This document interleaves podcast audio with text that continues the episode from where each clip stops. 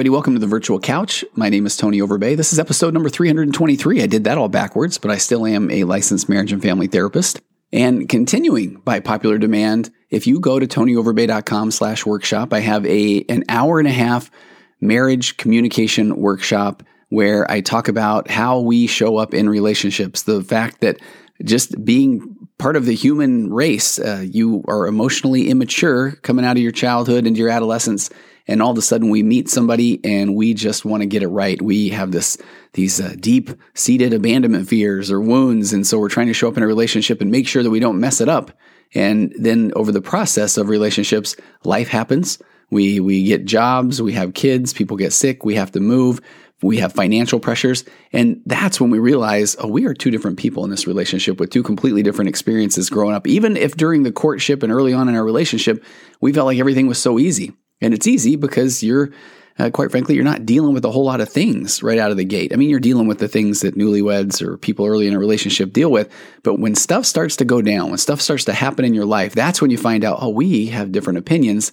And it is so normal, so natural to not truly know how to effectively communicate. And if you are the person that feels like, no, my marriage is a breeze, like this has been a piece of cake, does your spouse have a voice? Do you truly under, understand and know them? Or do you feel like, of course, I, I know what they're thinking? Because if you do, that may mean that they don't feel like they are able to express themselves because you are often probably telling them, no, that's not what you mean. I know, I know you better than yourself, or that's not what I meant. Or anyway, I could go on and on. I love that stuff so much. I think you owe it to yourself. There's a dramatic term to go to tonyoverbay.com slash workshop. There is a small fee, $19 to get that workshop. And I lay out a lot of tools right out of the gate to help you just understand what a real healthy relationship can look like and then what some of those tools are to get there. So that was a long, uh, unplanned ad for uh, tonyoverbay.com slash workshop. So go check that out. And let's, let's get to today's topic. This one fascinates me so much because as I talk about the concepts around things like acceptance and commitment therapy and noticing our thoughts and noticing our behaviors and what we're doing, and how the the fact of what's wrong with me or I am so fill in the blank I'm I'm a piece of garbage or I'm dumb or that zero of that if you are giving yourself that kind of self-talk negative self-talk zero of that is helpful or productive and I haven't really done this intentionally but if you look at the last few topics I tackled shame a few weeks ago because I just feel like we turn to this shame we turn to this I know I shouldn't be doing this. What's wrong with me? I'm a bad person. And sometimes we do that by default. And I can have people in my office and I know they probably get annoyed, but when they're saying, and I know what's wrong with me, or, and, and I shouldn't have thought that, should I? And they're saying those things. And I just, I, it's hard to not just say, I want to reframe what you're saying or thinking about every five or 10 seconds because, again, nothing's wrong with you. You are the only version of you that has ever walked on the face of the earth. Your first time, this is your first time going through life as you in this very moment. So instead of the, I know I shouldn't think this way, I am thinking this way. So check that out. And then we can look at your thoughts and your emotions and your feelings and really try to dial in and figure out what is your body trying to tell you. But the things that you're feeling or thinking or doing what is your body trying to tell you? And then being able to look at that with curiosity toward yourself. So none of that involves shame. Shame is there, it's implanted in us from our childhood because, as I mentioned in this episode a couple of weeks, if your parents weren't meeting your every need, if they were not at your beck and call, which by the way, no parent is going to be because you are a kid, you're a toddler, you're a, an adolescent, you're a teenager, and in those moments, you are emotionally immature. So if your parents don't give in to your every desire, you feel like, oh my gosh, I'm asking for these things. I, I, would love to have licorice every day for dinner. I would love to be able to not have a bedtime or a curfew ever. I would love to be able to just go out and never check in and touch base because I should, because I'm, I'm responsible. I'm a teenager, but I'm emotionally immature. So when the parent doesn't meet your needs, it is not because um, something is wrong with you or they hate you or you are broken. It's because they're parents. They're people just doing people things. They're where everyone is going about their life trying to to do their best or make sense of the world. So when people don't meet your needs, our immediate default goes to shame. Because in, in a childhood situation, if I didn't get that bike on my birthday, I the kid has no idea what that means for parents to be strapped financially, or the fact that you maybe already have a bike but you want the cooler bike. So they're thinking, okay, you don't really need the cooler bike So those things feel like they must not be giving me those things because something is wrong with me. I am broken. I'm a horrible person. There's shame. Shame's our default. So we often just beat ourselves up. And so I, I notice more and more that, especially, there's a lot going on in life. And I, feel like this is an ever, you could make this an evergreen podcast. You can probably pull up a, a news article or look at an old fashioned newspaper on literal newsprint, and you can find a lot of negative things that are going on. And that can cause people to really want to tune out, the want to just avoid. And so we have plenty of things to tune out with and to avoid with. We have every show and series and movie known to man at the tip of our fingers. And we have um, devices in our hands that have the power to launch rockets, but they can also play incredible games. And, and you can get a game just within seconds. And so the things that will cause us to distract ourselves from life are just everywhere. You have to be very intentional about taking action on things that really matter.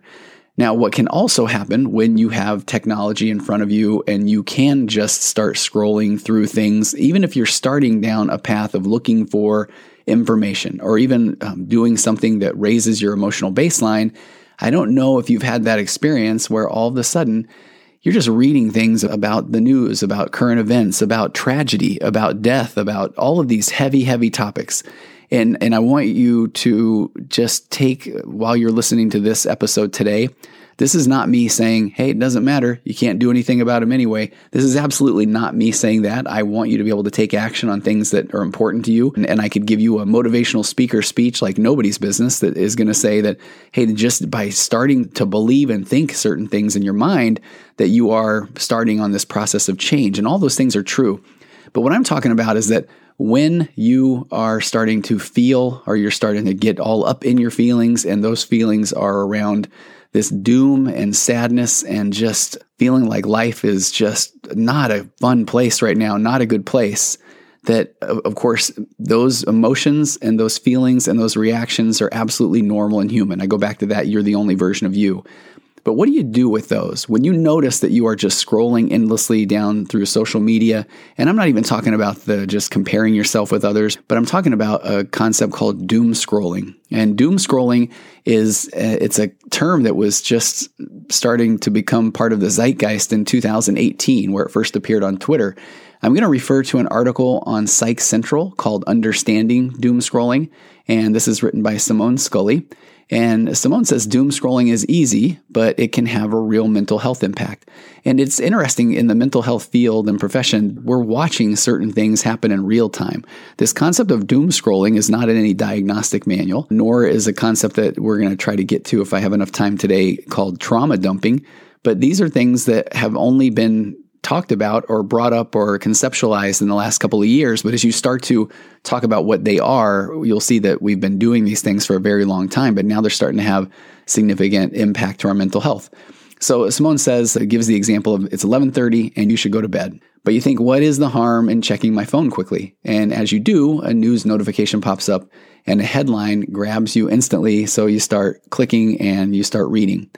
And if that has not been your experience, then bless your heart. And, and I have talked about things like sleep hygiene. I know that in a perfect world, your bedroom is only for sleeping and leave your phone outside and we can do all the things like, well, it's my alarm clock. And if that truly if you really would don't want your phone in your room, then you can buy an alarm clock for uh, under 10 bucks somewhere. I've actually literally bought them for my clients when they've just said, "Okay, I need my phone out of my room." But if you accept the fact, all right, I've got my phone in there and there are times where I'm going to look. There are times where I'm maybe going to text a friend or a loved one or I'm going to look at something funny. But how often when you become emotionally compromised, when you are uh, halt, hungry, angry, lonely, tired, do you pick up that phone and you're just going to check real quick and you start scrolling, you start reading things? Simone then says you might have more questions, so you click on another article, then another, and before you know it, you're down a rabbit hole and you're checking on one suggested article after the next, and you're unable to pull yourself from what you're reading because you just need more information. Simone said, if this has ever happened to you, you've experienced something called doom scrolling, which, despite being a newer term, again showing up on Twitter in 2018, it's a very real thing that can affect your mental health. So, how do you define doom scrolling? Doom scrolling is this habit of scrolling through an excessive amount of news stories on the web and social media, despite it causing negative emotions. And I think that's one of the most interesting things that when you are scrolling through, whether it's social media and you're starting to do the comparison thing, or why isn't my life that way, or that person seems so much happier, or if you are just scrolling through um, news feed after news feed and it starts to cause negative emotions. Again, that's the difference. Simone says it's different from just reading the news or staying informed because the behavior can become somewhat persistent. Simone quotes a licensed clinical social worker named Shannon Garcia from Milwaukee, Wisconsin, who says somebody who reads the daily online paper and then goes about their day is not doom scrolling. But somebody who finds themselves reading seamlessly endless news articles and finds it hard to disengage from the resulting emotions to the point that it affects their daily functioning that is doom scrolling. And so I want to normalize what this can look like, feel like, or that I would imagine most all of us can identify with just mindlessly scrolling and scrolling and scrolling and just looking for something. Now, what are you looking for? Let's talk about it. I feel like this goes back to that concept of where we we constantly want just the, next novelty, the next uh, a bit of excitement, the next bump. We want the next bit of news to make us feel better at times. And so we continue to scroll because we're looking for just something that will just click and make us feel certain or good or that the world is okay. And when I talk about that need for certainty, and this is when I was mentioned earlier that it's almost as if I've been doing a series of podcasts leading up to this. When I talk about the feeling of certainty, our brain thinks that it knows what it's looking for. It thinks that it's looking for the certainty of when you solve a math problem and you, you have an answer, or when you've been looking for your keys for a long period of time and you find them, that is the brain's idea of certainty. So when you feel like nothing is going right in the world, or even your relationships, or you as a parent, or whatever that you don't like your job, and you're scrolling through and you're looking for something, I feel like that's a little bit of our brain tricking us into wanting that dopamine high, wanting to find the thing that will give us just the right bump of this feel good chemical. So as we just continue to mindlessly scroll and we don't feel good, we're triggering ourselves into thinking, I'll find the thing that'll make me feel good, then I can go to bed. But then the more that you're scrolling, it's almost as if the more you're ruminating right there in real time. You are ruminating in front of a screen and it is making you feel worse. So what do you need to do to be able to disengage? And and I boy, I want to go so big with this. And this is a, a, some concepts that I've been writing about, trying to speak about more often but I think it's the way that we handle our thoughts. So there are, there are ways that will not work. Number one is I feel like to say, what's wrong with me? I am broken. I, why am I doing this? Why am I continuing to scroll? It makes me feel bad because then I feel like we're almost then repeating the pattern. We're in the circular thought process. Let me kind of reset or reframe this. Here are the things that I think we do that we could do better when it comes to our thoughts. The first thing I think we do is we tell ourselves, man, I should not be thinking these things. And again, first of all, nobody likes to be shit on, but even more important is that psychological reactance, the instant negative reaction of being told what to do. When you tell your brain, don't do that, your brain's survival and protection, the mechanism it has is to say, I better do that. Even if it's you talking to yourself, do not think of a chocolate cake. My brain is literally doing it in real time. My brain is saying, there must be a reason that I, if this person's trying to eliminate chocolate cakes from our memory, it must be because there is a significance around chocolate cake. I will think of chocolate cakes. So, psychological reactance, instant negative reaction of being told what to do. We cannot tell ourselves, okay, do not do this. Just stop doing this. And we've tried, and trust me, if I love when somebody comes into my office and they'll tell me an experience with a friend or maybe a, an ecclesiastical leader or a, a previous therapist who has said, you know, I got to just, I just got to put this out there on the table. Have you ever thought about just stopping these behaviors that you don't want to do? As if the person struggling with the behavior in a therapist's office is saying, holy cow, that is the one thing I have not done is thought about not doing it. So just telling ourselves to don't stop, don't, you know, do not think this. Our brain's survival is dependent upon us saying, I must do this thing. So that doesn't effective the there one of the other things I feel like that we do that is the okay I know you know what the, the what's wrong with me so why am I thinking this? Again you're thinking whatever you're thinking because you are thinking it because you are you're a human being you're the only version of you and in that moment the first time that you're laying in bed on that particular evening scrolling through thing story after story picture after picture and and based off of the day that you've had and, and the life you've led up to that very moment that is why you're thinking that thing. It, it's just a thought that you're thinking. So instead of trying to figure out why, why am I thinking this? We need to say, check it out. These are my thoughts. So I can't just say, don't think it. I can't say, I, I know I shouldn't be thinking it because I am. And then, quite frankly, this is where I feel like the concepts of, okay, every, every time I think this, I just need to think this other thing. Now, that can work on occasion, but it's still given too much. You know, every time I think about this tragedy, then I need to think about a happy thing. So, unfortunately, if we do that kind of mental gymnastics long enough, there's a chance that we are going to put those things into a relational frame. So, if, if, every time I think about the, the death of someone important to me, then I think about the fact that there will be a sunrise, that can make me feel wonderful in that moment and give me a nice clarity.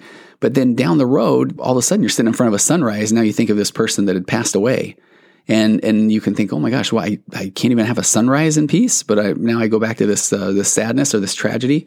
So I believe strongly that one of the most important things you can do is when you recognize that you are having a thought or a feeling, then you note it. You notice it. Okay, that's interesting. That's a thought. That's a feeling. That's an emotion. And then at that point, it is important to just disengage and, and just be mindful, come back to the very present moment and slowly do something else. So I give you that whole preamble because when you find yourself doom scrolling, then don't, of course, then say, oh, don't stop. I got to stop this right now because your brain's like, I got to keep doing it. And if you think, what's wrong with me? Nothing. You're a human being and that's just what you're doing.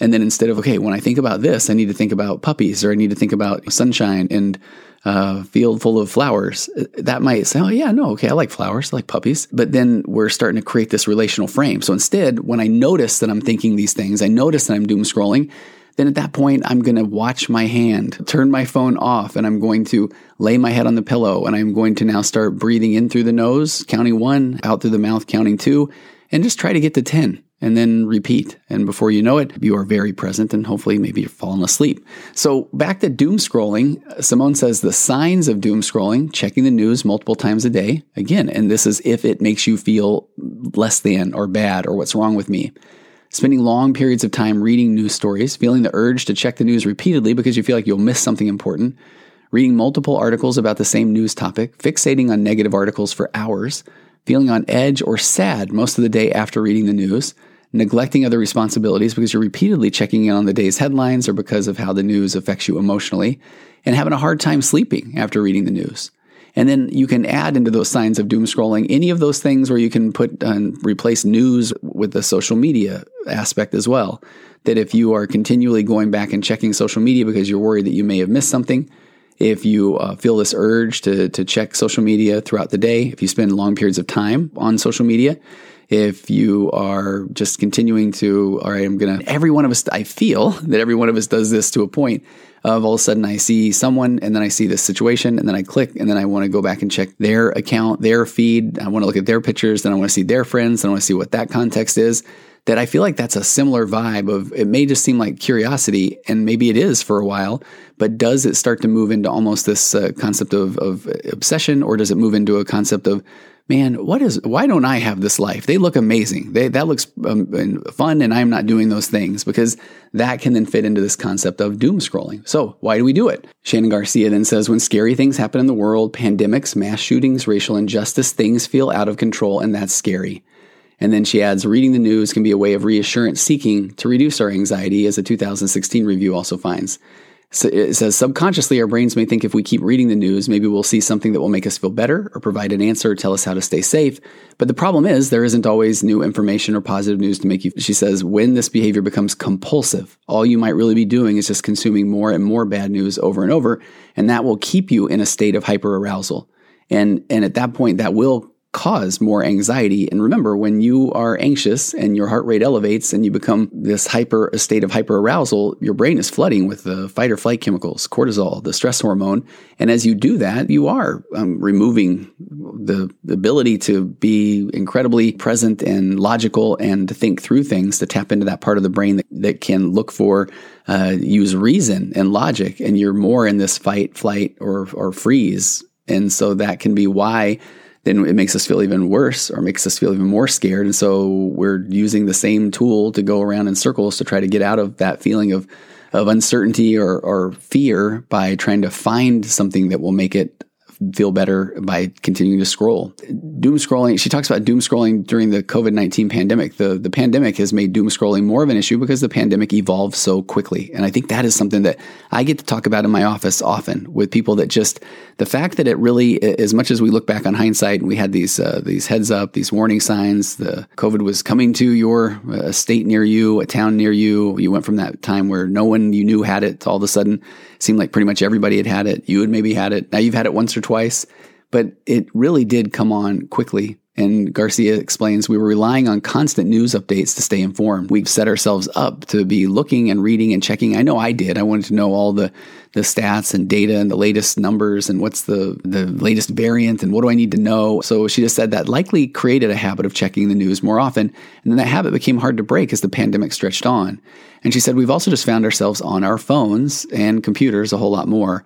One survey found that screen time in the United States increased by 55% just from 2019 to 2020. That's a big jump, increased by 55%.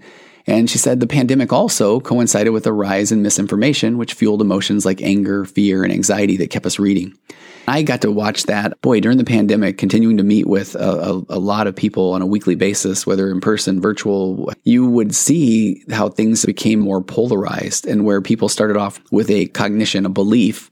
And then the more that I feel like people were afraid or scared, then the more they looked for confirmation that their belief was right. And now we're heading down this echo chamber of I only want to read and find the things that will make me feel better about the way that I feel. So I'm going to look for any information that will you know, booster my point, and I also need to find things that will make the other person's side wrong. And so I felt like that is what led to a lot of the polarization. I, I would see that literally in my office. I would see it in families and in couples relationships. And so when you lay out the fact, again, pandemic hits quickly, people want to make sense of something that is hard to make sense of. And then we have this fear and we don't like to feel fear. So we're trying to make sense out of something that, quite frankly, a lot of people were trying to make sense of that, that didn't make a lot of sense. And so then that would lead to a rise in misinformation, which does fuel emotions like anger and fear and anxiety that just kept us reading and reading and reading. So the conditions that seem to be worsened by doom scrolling, consuming large amounts of negative news or social media can lead to worsening of mental health conditions, particularly if you already have a history of things like depression, generalized anxiety disorder, OCD, PTSD. For example, one 2020 survey found that excessive media consumption about COVID 19 led to increased levels of anxiety as well as stress, sadness, and fear. And then another study out of Germany found a connection between the frequency, duration, and diversity of news consumption to intensified depression symptoms and pandemic related activity. So, how does it affect our brain? Garcia talks about our brains being designed to protect us and look for threats.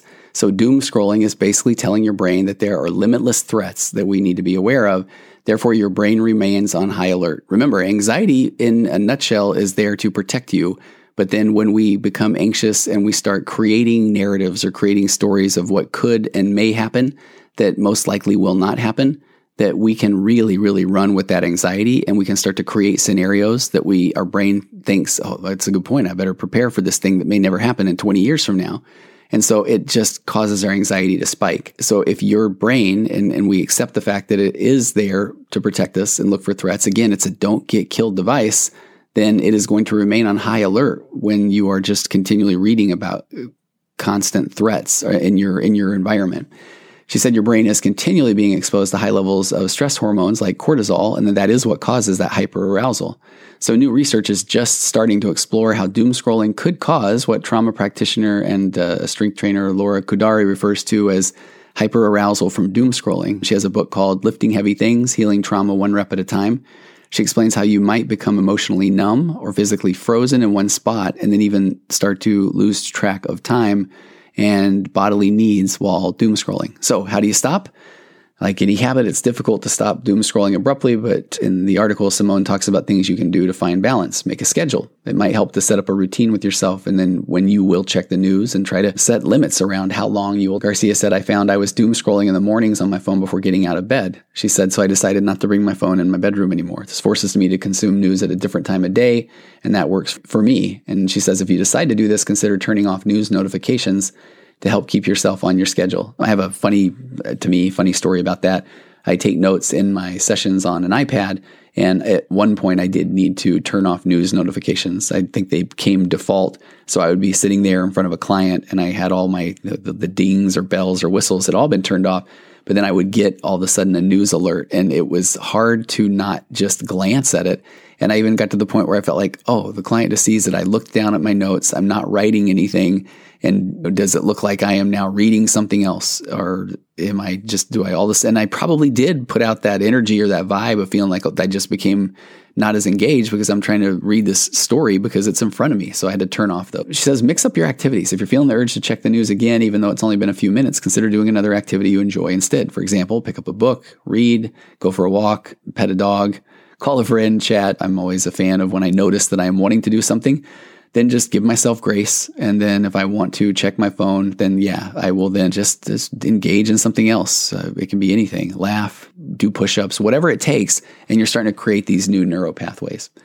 She said, outsmart your algorithm. I like this one. When you read bad news, particularly on social media, your algorithms are going to keep recommending other stories on the same or related topics, but you can switch things up by seeking out the good news. This works. I, I will tell you. Um, she said, uh, I recommend my clients find good news sources. She says one called Good News Network or follow positive news accounts on their social media.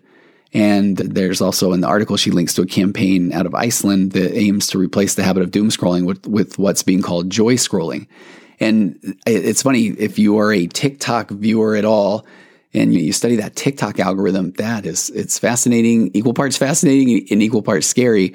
Because one of the articles I was reading, I think a podcast I listened to, talked about there are over a thousand data points when you're watching something on TikTok. And because it is this continual scrolling, that you don't actually have to select anything, that everything that comes up in front of you that it's logging how much time that you spent on that particular video.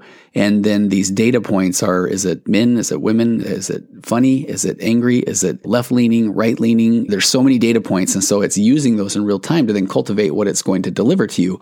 And and I know this because every now and again it'll throw up something that I think is probably not something that I'm really interested in, and it's almost a race for me to get to the next video, to move off of that because I don't want the algorithm to say, "Oh, wait a minute, he's he lingered on this for a little while."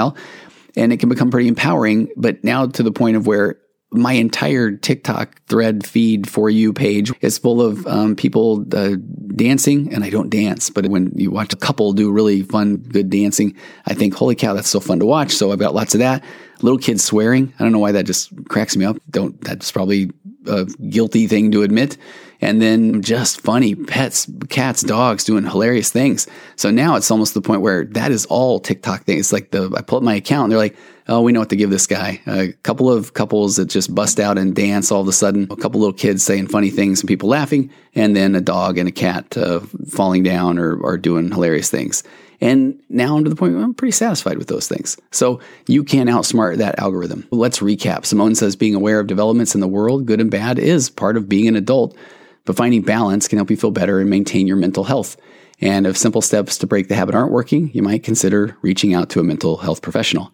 So here is a perfect plug in for BetterHelp. So it is truly go to betterhelp.com slash virtual couch. They have the largest network of licensed therapists, personalized counselor matching, text calls, uh, video chats, all available. And people have asked before how much, and uh, they're, BetterHelp's putting out there. It can be sixty to ninety dollars a week, so it can be pretty affordable too. And then you can get a discount by going to virtual BetterHelp.com/slash virtual couch today. All right. Hey, I appreciate you spending some time with me. We did not get to the concept of trauma dumping. Maybe that's something I was going to say you can Google, just don't get lost in all the stories, or we'll cover that a different time. But as always, I cannot thank you enough for the support. The numbers of the podcast continue to go up every week now. It's it's just phenomenal. And check out the other podcast, Waking Up to Narcissism. That one is, is just reaching a lot of places and helping a lot of people as well. So I'm just grateful for my listeners. And if you have questions, show ideas, interested in having me come speak, anything like that, shoot me an email through the contact form on my website, contact at tonyoverbay.com. And taking us out per usual, be wonderful. The talented Aurora Florence with the aptly titled song when we're talking about doom scrolling. No, let's talk about how things are good. It's wonderful. We'll see you next time on the virtual couch. Compressed emotions flying past, our heads and out the other end. The pressures of the daily grind, it's wonderful. wasting rubber ghost. I'm floating past the midnight hour. They push aside.